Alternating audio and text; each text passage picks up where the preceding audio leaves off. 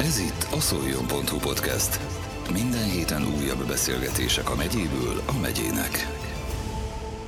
A breaktánc, vagyis a breaking egy új és izgalmas sportágként tört be az olimpiai játékok történetébe. A breakinget dinamikus és lenyűgöző mozdulatok jellemzik, melyeket a versenyzők a zene ritmusára hajtanak végre. Az olimpiai játékokban a breaking kiváló lehetőséget biztosít a táncosok számára, hogy megmutathassák tehetségüket és elismerést szerezzenek a világ előtt. A sportág egyedi stílusa és lendülete rohamosan fejlődik, így mindig izgalmas és lenyűgöző mozdulatokra számíthatunk a sportolóktól, de ami a legfontosabb, hogy jelenleg is több esélyes táncos járja a pont és kóta szerző versenyeket Szolnokról. Mai vendégeink Fodor Lajos, a Szolnoki Breaktánc és Extreme Sportegyesület elnöke, valamint Szarvák Csenge, az Egyesület legeredményesebb női sportolója. Ez itt a szoljon.hu podcast. Üdvözlök titeket a stúdióban! Hello, szia! Köszönjük szépen a meghívást, és mi is üdvözöljük a hallgatókat. Sziasztok! Szerintem kezdjünk egy kicsit az alapoknál. Alapvetően szerintetek, vagyis hát nektek ez az életetek, mióta foglalkoztok itt Szolnokon és környékén a breaktánccal? Egyáltalán jól mondom-e azt, hogy a breaktánc ennek a sportágnak, mozgásformának a neve? Hát jól is mondod meg, nem is. Magyarországon így ismerik az átlag emberek, hogy breaktánc, vagy szélesebb körben ez a kifejezés terjedt el, de egyébként breakingnek hívják, ez a breaking táncsport most már, hiszen olimpiai sportág lettünk, úgyhogy 2024-ben a felnőtt nyári olimpiai játékokon debutál a, a breaking, és meg lehet majd csodálni minket, aztán meglátjuk, hogy az olimpiai sportágok palettáján mennyire van létjogosultsága a breakingnek, vagy ismertem nevén breaktáncnak. Kérdésedre válaszolva meg pont két különböző generáció vagyunk. Én vagyok a szebb és a fiatalabb, mellettem ülő csenge pedig hát elég öreg, nem viccelek. Én 23 évvel ezelőtt kezdtem brékelni, most vagyok 43 éves. Szerelem volt első látásra, Csenge pedig nyáron, augusztusban tölti majd a 18. életévét, és hm, már több mint tíz éve aktíven brékál nálunk a csapatban és a klubban. Tehát ez a sportág teljesen kortalan. Igen, ez egy tökéletes megfogalmazás. Szokták volt mondani, hogy mindenféle táncműfaj egyébként megfiatalítja az embert, és ez hatványozottan igaz a breakingre is. Bizonyos aspektusból nem, mert öregeit is minket egy kicsit, ugye számtalan olyan sérülés sikerült nekem összeszedni a 23 év alatt, mi teljesen autonóm módon magunktól kezdtük el ezt annak idején, néztük a Music TV-t, a látványos videóklippeket, amik jöttek Amerikából, ugye, megtetszett a mozgástílus, meg maga a zene, összegyűjtünk fiatalok lépcsőházakban, utcákon, tereken, ahogy Fenyő Miki is elregélt ezt annak idején, 1984 környékén, és hát mi is magunktól próbáltuk leutánozni ezeket a mozdulatokat és tanulni. Ma már ez más, másképpen van, Egyesületet hoztunk létre már jó régen, 2008-ban alapítottuk meg itt Szolnokon a Szolnoki Breaktánc és Extreme Sport Egyesületet, és gyakorlatilag azóta foglalkozunk utánpótlás neveléssel is, és hát Csengének és társainak az a nagy szerencséje, hogy mi már okoltunk a saját kárunkon, úgyhogy mondhatni professzionális szinten szakmai segítséget tudjuk őket tanítani. Csenge, mit gondolsz, milyen a közösség itt Szolnokon? Szerintem a mi közösségünk nagyon közel van mindenki egymáshoz, úgymond egy egész család vagyunk. Sokan vagytok? Több fiatal, veled egykorú gyerek is van, úgymond, bocsánat, hogy így mondom. Hát velem egykorú, aki versenyszinten űzi, az négyen vagyunk, de folyamatosan próbálunk behozni fiatalokat is. Hogyan? elmegyünk toborozni, fellépni ilyen családi napokra, és reméljük, hogy megtetszik a kicsiknek is. Neked mi az az eredmény, amire a legbüszkébb vagy a pályafutásod során? Szerintem, ami most volt májusban, az EB Spanyolországban, ott 33, 36 lettem. Gratulálok! Köszönöm. Milyen jövőbeni terveid vannak? Hát a legnagyobb tervem az olimpiára való kiutás. Erre mennyi esélyed van, mit gondoltak Lalival együtt? Kényes kérdés, meg is kaptam gyorsan a válaszadási lehetőséget. Hát a teljes sztorihoz hozzátartozik, hogy ugye 2018-ban már volt egy ifjúsági olimpiánk, amikor a, a, a breaking igazából ott mutatkozott be, így az olimpiai intézmény rendszerében megnézték Nemzetközi Olimpiai Bizottságát szerte a sportszakemberek a világon, hogy akkor van -e ennek létjogosultsága, az tök jó sikerült, és hát eljutottunk idáig, a felnőtt olimpiai játékokig. Azt kell tudni, hogy jelenleg is zajlanak a, az olimpiai pontszerző és kóta szerző versenyek. Most volt pont pár napja a European Games Lengyelországban, illetve volt már World Games is, ezekről lehetett, a European Games-ről lehetett most egy-egy férfi, egy férfi és egy női kvótát szerezni az olimpiai játékokra, úgyhogy már van két olimpiai versenyzőnk, majd 2024-ben a világ 16 legjobb férfi és 16 legjobb női versenyzője lesz, szóval nehéz válaszolva a kérdésedre eljutni idáig. Én úgy gondolom, hogy ez egy hosszú tanulási folyamat, nem csak csengének, hanem a magyar brékeseknek, meg, meg a világon szerte mindenhol a brékeseknek. Nekem az a legfontosabb, hogy a magyar sportolók, köztük Csenge is ott legyen ezeken a pontszerző és kótaszerző versenyeken, a kontinens viadalon, ugye minket az Európa bajnokság érint, illetve a világbajnokság, ez majd szeptemberben lesz Belgiumban, Lővenben, ahol egy augusztus végi versenyen lehet majd kótát szerezni. Magyarország a világbajnokságra kettő férfi, kettő női kótával rendelkezik, és hát reménykedünk benne, hogy minél több szolnoki versenyző lesz majd, aki kiutazik szeptemberben Belgiumba. Persze nyilván ez a legnagyobb álom, hogy eljussunk jövő nyáron a Párizsba az olimpiai játékokra, de ha esetleg nem sikerülne, akkor nagyon-nagyon bízunk abban, ebben az egész sportág szerte a világon. Reménykedik, hogy 2028-ban ugye Los Angelesben majd a következő felnőtt olimpiai játékokon a breaking ismét szerepet kap, és úgy gondolom, hogy erre minden esély megvan, hiszen a Breaking hazája az Amerika, onnan indult ez az egész, és nem, hisz, nem hiszem, hogy az Amerikai Egyesült Államok, illetve az ottani közösség, sportközösség kihagyja majd ezt az ittszert, tehát szinte borítékolható, hogy, hogy ott is lesz Breaking. Úgyhogy válaszolva a kérdésedre, ha esetleg nem sikerül Párizsra, akkor sem csüggedünk, nem törünk meg, hanem lesz négy évünk felkészülni. Csengén kívül kinek van még esélye a csapatotokból kijutni? Hát az Egyesületben ilyen 20 vagyunk most körülbelül, ami egy kicsit elszomorító létszám. Hát a Covid előtt e, jóval többen voltunk is, e, jóval több gyerek is volt. Na de nem akarok így ilyen covidos témákból keseregni. Versenyszinten, akik hozzák az eredményeket, a Szolnoki klubból négy van az ő korosztályából, ez a 10-20 éves. Most gyakorlatilag az olimpia miatt Cseng a 17. életévével is felnőttnek számít, felnőttként kezelik, tehát felnőtt kategóriában versenyez.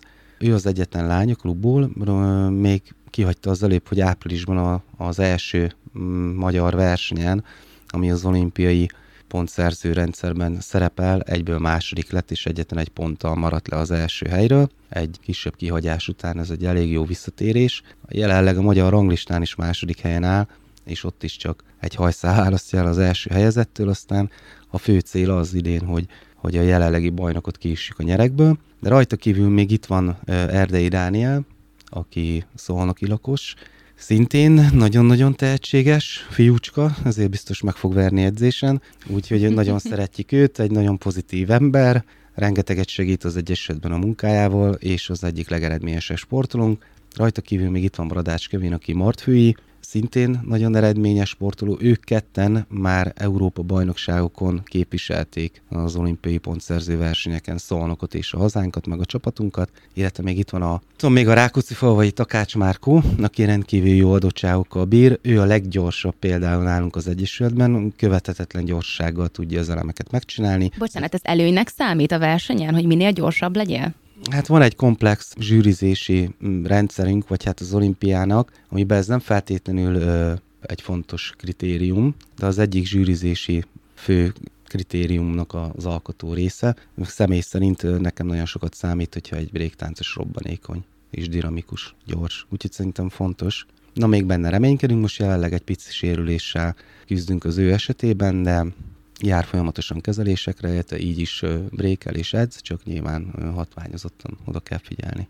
Ha már egy kicsit belementünk most a pontozásban, akkor ez mi alapján történik? Kiből lehet zsűri? Mi szerintetek a legnehezebb és a legkönnyebb gyakorlat? Így, amit a hangfelvétel is, és a hallgatóknak át tudunk adni, hogy nagyjából be tudják lőni, hogy éppen mi az a mozdulat. Na igen, ez a legkényesebb része a breakingnek. Nincsen ilyen, hogy kötelező elemek vagy kötelező gyakorlatok, nincsenek kategorizálva a mozdulatok, hogy na ez most többet ér, a másik pedig mondjuk egy belépés szintű trükk, tehát ezek nem jelentenek több pontot a zsűrizésnél. Természetesen a szakmai szempontból több csoportra osztjuk a, a különböző mozdulatokat.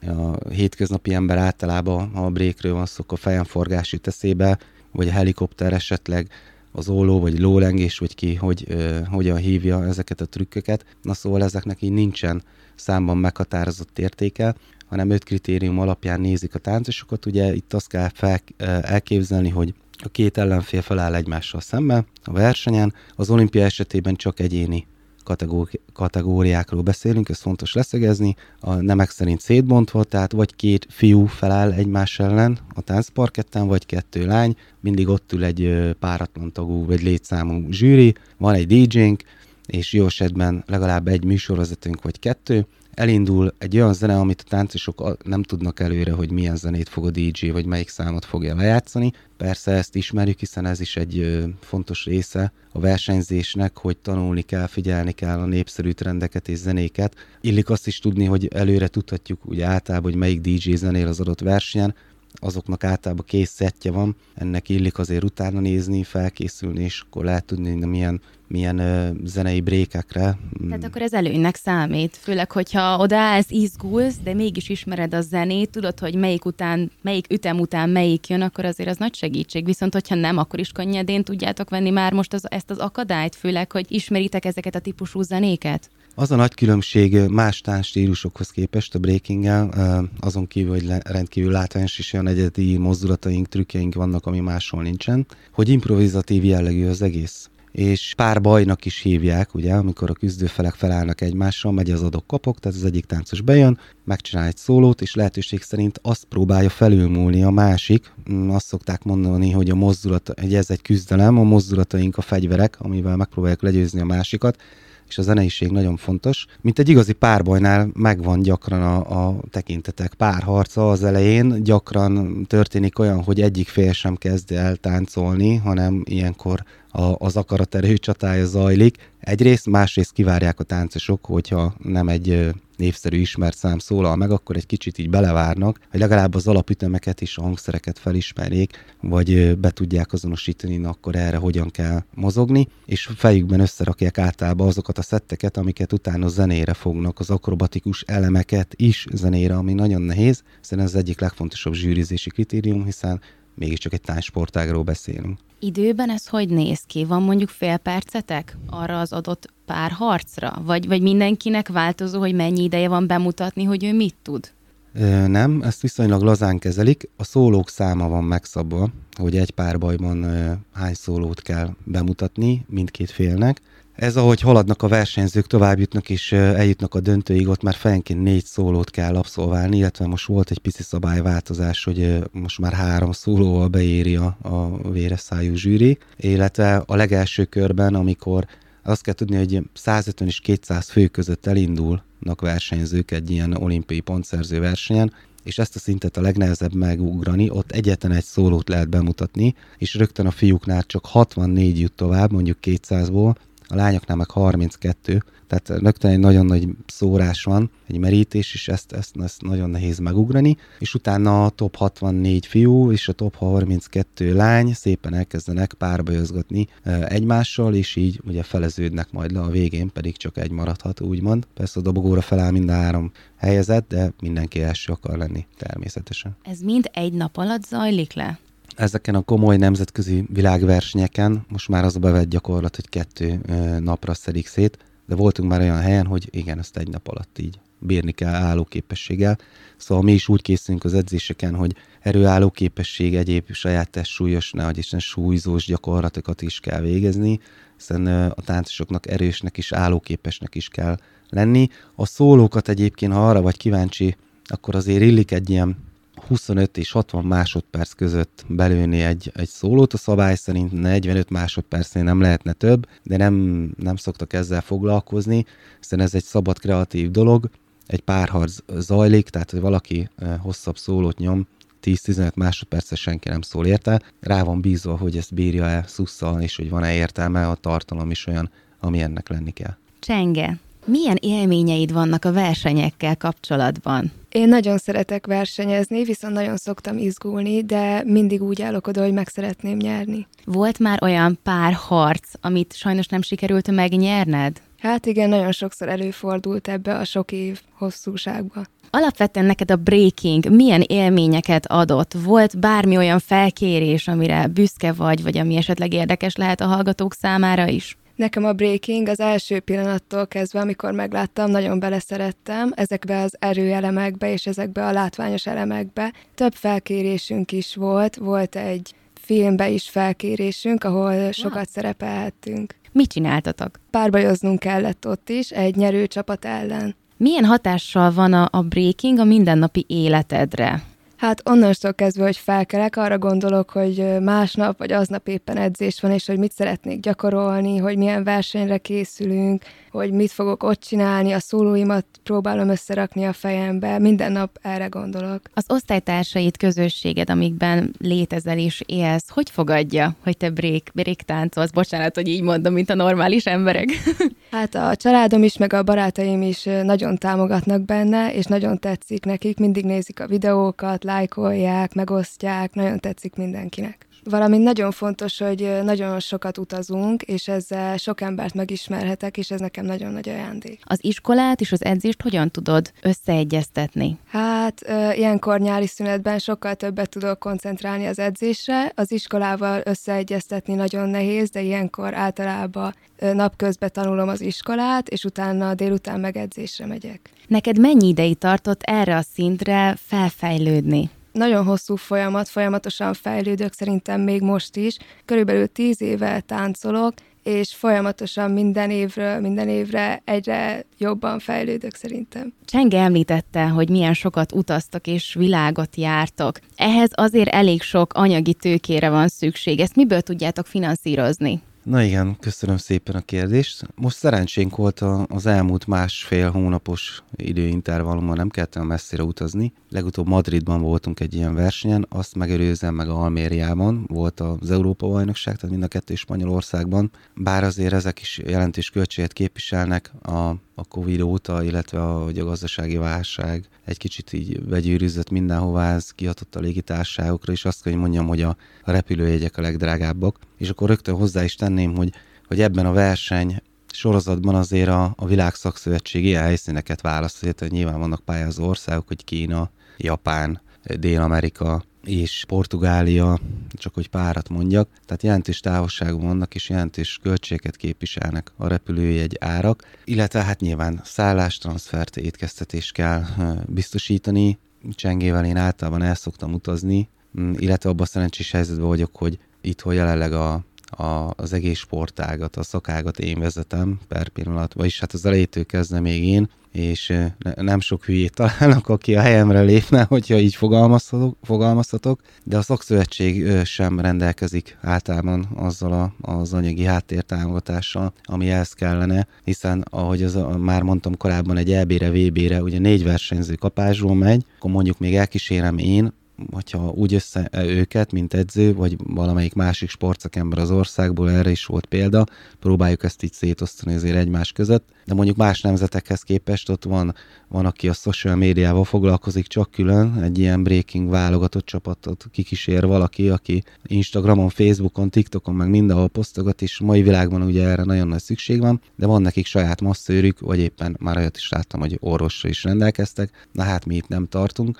A pénzt, hát az egyesületi tagdíjak azok körül, az, az kb. arra hivatott, hogy fenntartsuk az egyesületet, ugye a terembéleti költségeket, meg ezeket kifizessük. Úgyhogy ezek sajnos a, a sportolókra hárulnak, illetve az egyesületünk annyit tud tenni, hogy elmegyünk fellépni, számlaképesek vagyunk, és akkor így próbálunk ugye pénzt termelni, amit aztán meg elköltünk. Tehát lesz egy jelentős kiadási oldal, akkor megpróbálunk ezekre a versenyekre utazni, és hát egy kicsit negatívumról is beszéljek, nem tudtunk elmenni. Már jó néhány versenyre, például Kanadában is volt egy, meg Brazíliában is, és akkor a költséget képviselt, hogy nem bírtunk elmenni, állandó támogatónk nincs, eseti szponzorok vannak, ott is a cégek inkább terméket szeretnek adni, amiért nagyon hálásak vagyunk, és, és ez is nagyon jó, hiszen hogyha mondjuk Csengének lesz egy ruhaszponzora, és ellátja cipővel, vagy ruhával, vagy éppen a, az erdei Daninak, akkor azt a pénzt már nem kell erre költenie, sportolónak is félre tud rakni, de ez nagy probléma,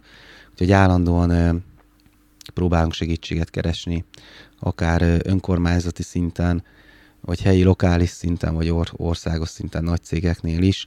Hát nem akarok keseregni, nem nagyon működik a dolog. Úgyhogy ha bárki kedvet, meg lehetőséget érez magában, hogy megteti, akkor nagyon-nagyon örülünk minden segítségnek. Mi az, ami miatt te még mindig imádod, rajongsz ezért, ezért a mozgásformáért, és hogy ennyire segítesz másoknak, főleg, hogy te vagy akkor az Egyesület elnöke? Mi az, ami téged motivál? Hát annyiszor halljuk, hogy élsportoló volt 18-20-25 éves koráig, és utána elfáradt, és ezek miatt, ezek miatt a nézőpontok vagy szempontok miatt abba hagyta. Neked mi az, ami még ennyi év után is tartja benned a lelket?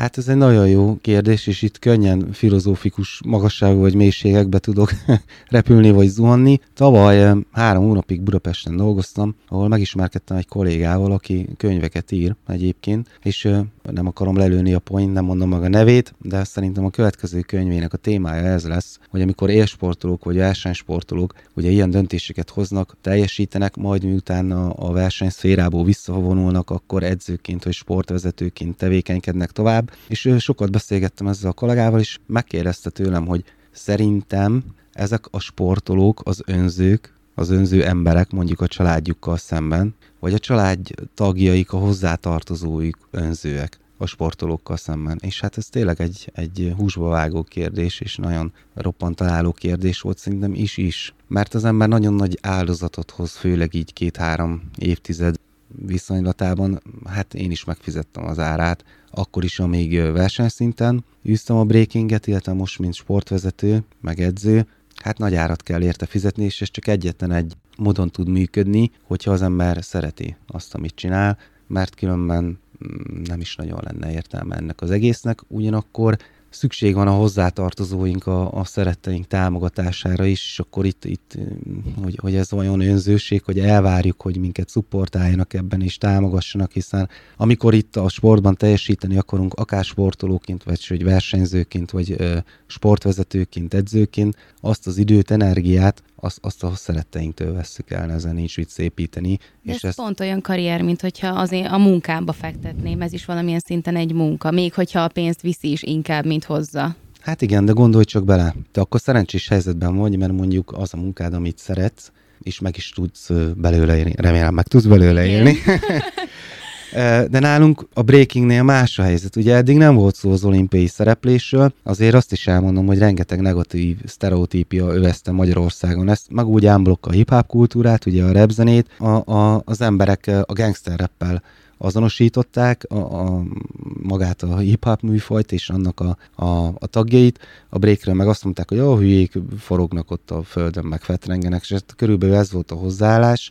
Nyilván nem azt kell nézni, hogy mit mondanak, hanem hogy ki mondja, és ugye akik szeretnek, tisztelnek minket, azok soha nem beszéltek így, meg nem is beszélnének. Most az olimpia kapcsán azért nagyon nagyot ugrottunk, tehát eljutott a, a breaking, és így minden egyes résztvevője vagy tagja ennek a társportágnak a legmagasabb színpadra, én úgy gondolom. Elindult egy folyamat, hogy most már teljesen más azért a megítélésünk, még mindig vannak negatív felhangok, de egy a lényeg. Ebből ma Magyarországon nem lehet megélni se versenyzőként, se sportvezetőként, se edzőként, sőt semmilyen formában.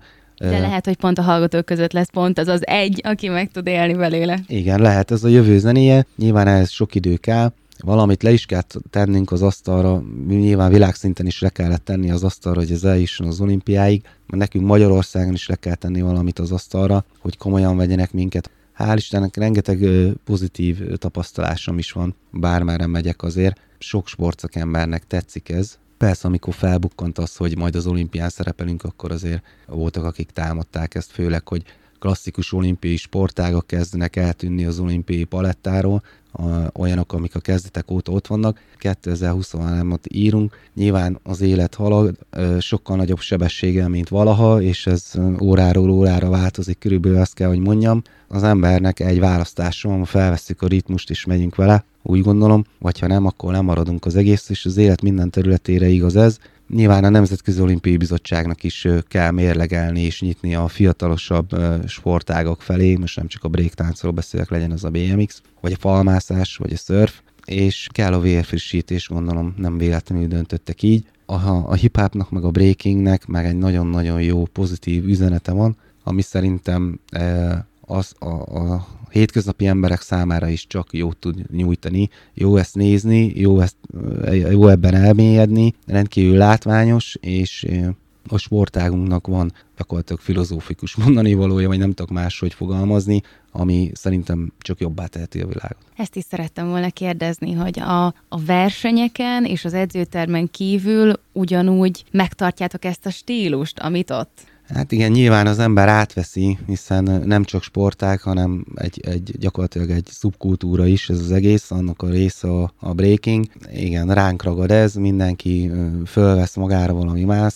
illetve amit mondott Csenge, hogy rengeteget utazunk azért, Japántól kezdve Dél-Amerikán át mindenfelé, rengeteg más emberrel, más kultúrkörökkel, és különböző nézőpontokkal ismerünk meg, ismerkedünk meg, ami szerintem egy rendkívül meghatározó élmény. Én mindig azt szoktam mondani, hogy minden sport egyébként, és ez a breakingre is igaz, hogy megtanít minket élni az életet szerintem. És az utazás meg, aki szeret utazni, az nyilván tudja, hogy miről beszélek, az utazás meg szintén megtanít minket nagyon sok mindenre, és ezáltal jobban tudjuk a saját életünket megélni, úgyhogy igen, ez, ez átformál minket szépen. Beszéltük még az elején, a beszélgetésünk elején, hogy alapvetően régen ti úgy kezdtétek el ezt a mozgásformát elsajátítani, hogy videókat néztetek és filmeket. Most ez a 2023-as évben ez hogy működik? Mi alapján tudtok fejlődni? Honnan tudjátok, hogy milyen új mozdulatok, gyakorlatok vannak, hiába freestyle is teljesen szabadon választható? Hát a világ is jó nagyot változott, hiszen annak idején nem tudtunk más tenni, videókazettára, a VHS, ugye felvettük a, ezeket a videóklippeket, vagy, vagy még beszereztünk egy külföldi verseny nagy nehezen videókazettán, és akkor azt rongyosan néztük,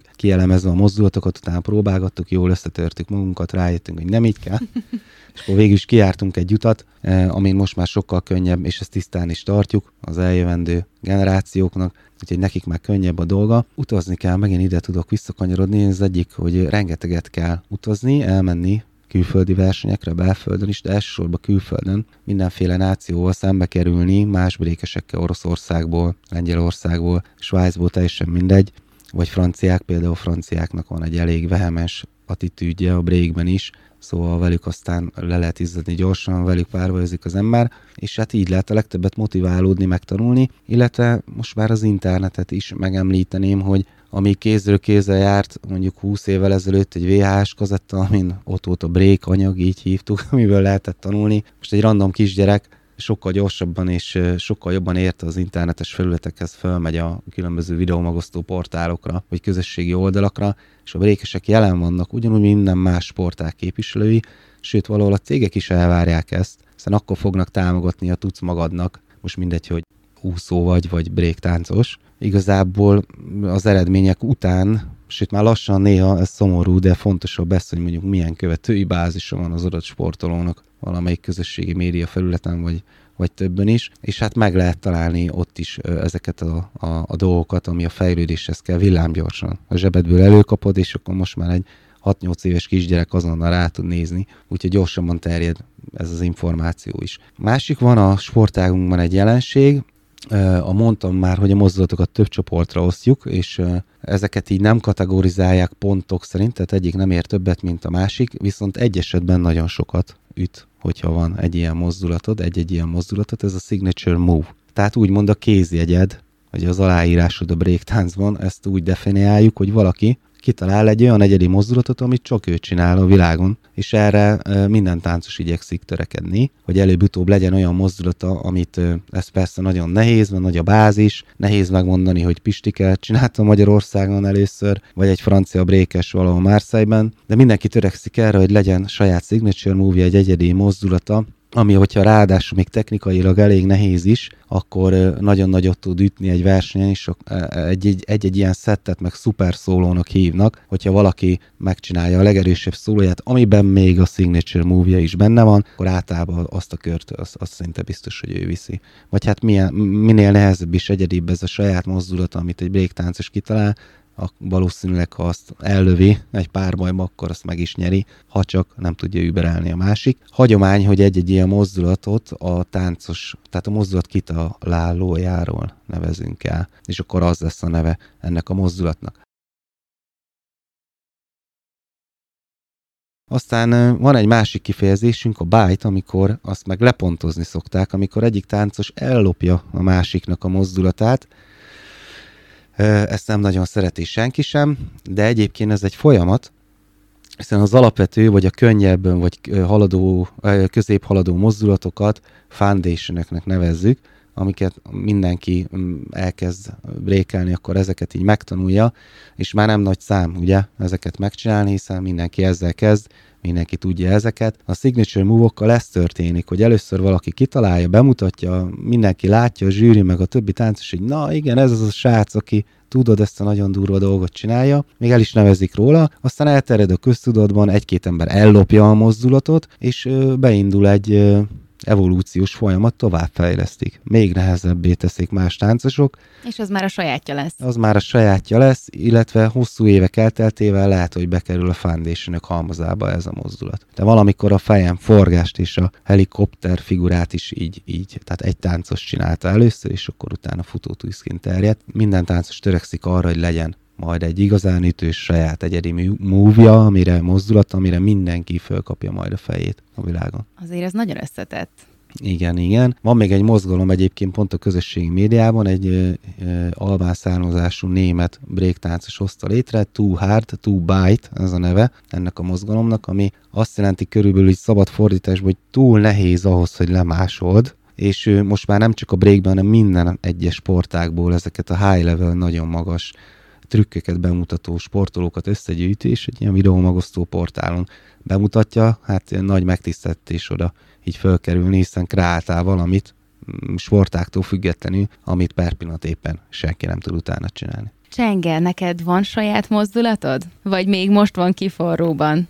Nekem még nincsen saját mozdulatom, de mindig próbálkozunk valami újat belerakni a szólómba. Zárásképpen te például miért ajánlanád ezt a sportágat másoknak, akár fiataloknak, idősebbeknek? Én azért ajánlanám a breaktáncot, mert a közösség nagyon pozitív, mindenféleképpen csak kaphatsz belőle. Az edzések nagyon jó hangulatba telnek, illetve nagyon gyorsan barátokat tudsz szerezni belőle nem mellesleg a breaktánccal kifejezni tudod magadat, ami szerintem mindenki számára nagyon fontos. Lali, te, mint az Egyesület elnöke, mit adnál útravalónak a hallgatóknak? Hát korosztálytól függetlenül, nyilván hozzá beszélek, de nézd, figyelj, az ember bármilyen táncot is táncol, legyen az bárhol, egy szórakozó helyen bemókászva, ittasan, vagy éppen egy esküvőn, egy lakodalomban, vagy önfeledten a szökőkű út közepén, vagy otthon főzés közben táncol valaki. Én azt gondolom, hogy főleg a mai világban erre mindenkinek szüksége van, és szüksége is kell, hogy legyen, hiszen ez egy olyan érzés, kell hozzá egyfajta, nem tudom, ilyen érzelmi tudatállapot, nem? Hogy csak úgy random nem kezdünk el táncolni, bár ez ránk nem igaz, mert mi képesek vagyunk bárhol az utcán, utcákon, a tereken, hogyha elkap minket a, a hív, akkor neki állunk brékelni, de nyilván itt is kell egy ilyen érzelmi töltöttség hozzá. Úgy gondolom, hogy az ember életét valóban jobbá teszi, megfiatalít ez a dolog. A breakingnek meg még az is a szépsége, hogy azért, azért legalább annyira sport, is nevezhetjük, mint amennyire táncnak, hanem, hanem jobban egy kicsit a sport felé tendálhatjuk az egész dolgot. Rendkívül nagy kihívás. Fiúknál azt szokták mondani, nem is férfi az, aki nem ismeri a, a testében rejlő erőt és a lehetőségeket. Hát ez egy kiváló lehetőség, szerintem, hogy bárki, aki eljön bréktáncolni, akkor rájön, hogy töredékét használja az izmainak, vagy a, a mozgás kultúrát, amit a minden nap ugye az emberi testtel itt produkálunk, hát a bréktánc az egy másik dimenzió. Úgyhogy lehet ebben táncolni önfeledten, valóban egy önkifejezési mód a párbaj jelleg miatt, hiszen itt ki fog alakulni, a, a, és nehéz is eldönteni, hogy a személyiséged volt ilyen, vagy azért változott a személyiséged meg, hogy bréktáncoltál, hogy milyen vagy egy párbajban, mert én például itt, itt ismertem meg magamnak teljesen olyan jellemvonásaimat, olyan oldalaimat, amiről azt hittem, hogy nem is, nem is tudtam, vagy gyakorlatilag nem is tudtam, de aztán tovább gondoltam ezt az egészet, és rájöttem, hogy hát ez vagyok én, mindig is ilyen lehettem csak a break hozta elő belőlem, érted? Meg a, meg a párbaj szitu. Úgyhogy szerintem egy ellenfejlődési folyamat is, egy, az önmegismerés egy útja, és rendkívül nagy kihívás, de ugyanígy ajánlom a lányoknak, már csak azért is, mert megfigyelhető az elmúlt hát bő öt évben, hogy rengeteg olyan brékes lányzó bukkant fel szerte a világon, és nagyon sokan vannak most már, akik jobban brékelnek, mint a fiúk. És ilyen csenge is. Ez, ez tíz évvel ezelőtt 15 évvel ezelőtt, vagy 20 évvel ezelőtt egy országból, egy versenyen volt egy, jó esetben kettő lány, aki brékelt, a többi mind fiú volt. Most pedig már tényleg rengetegen vannak, és egyre több az olyan, aki ugyanazt a szintet produkálja a testével, technikailag is, erőben is, mindenhogy, mint a fiúk. Sőt, több olyan lány is van, mint például Csengés nagyon büszkék vagyunk, hogy hát a fiúkat megszégyeníti itthon Magyarországon is, és kint külföldön is. Úgyhogy én nekik is ajánlanám, mert nem ajánlani az idősebb korosztálynak is, hogy az emberek mindig felhördülnek, hogy jaj, hát biztos tönkre mennek az üzletek, meg minden. Igen, a versenysporttól tönkre mész, tönkre mennek az üzletek, sérülhetnek a szalagok. Nyilván itt mérlegelni kell, amikor bárki bármilyen sportágban úgy dönt, hogy versenyszinten űzi ezt az egészet, de lehet úgy is brékelni, hogy nem versenyszinten, mondjuk nem szeretem ezt a szót, de mondjuk azt, hogy hobbi szinten, és nekik épp úgy helye van a sportágon, meg, meg a kultúrában, mint a versenyzőknek, és épp úgy ki lehet teljesedni, épp úgy lehet utazni, a párbaj élménye rendkívül nagy, és tényleg lélekemelő, vagy lélekformáló hatása van, most is ezt mondom, és korosztálytól függetlenül is bárkinek, hiszen van egy, egy tánc is a rész, és én is 43 éves elmúltam. Nyilván nem tudom azt, azt a szintet hozni, amit fénykoromban, és nyomába se tudok kérni az Erdei Daninak, vagy a Szarvák Csengének, vagy a Márkónak, vagy a Kevinnek, nem hogy a világon a legdurvább táncosoknak, de boldog vagyok, tudod, amikor csinálom. És vannak olyan részei, amiket most is meg tudok csinálni, és nem érzem magamat elkeseredetnek, minden edzésem feltöltődök, hiszen ez egy tánc. És táncolni azért táncolunk, mert szeretjük, meg jól érezzük magunkat. Köszönöm szépen, hogy eljöttetek, én sok sikert kívánok nektek a továbbiakban. Köszönjük! Köszi, szia! Ez volt a szoljon.hu podcast. Minden héten újabb beszélgetések a megyéből a megyének.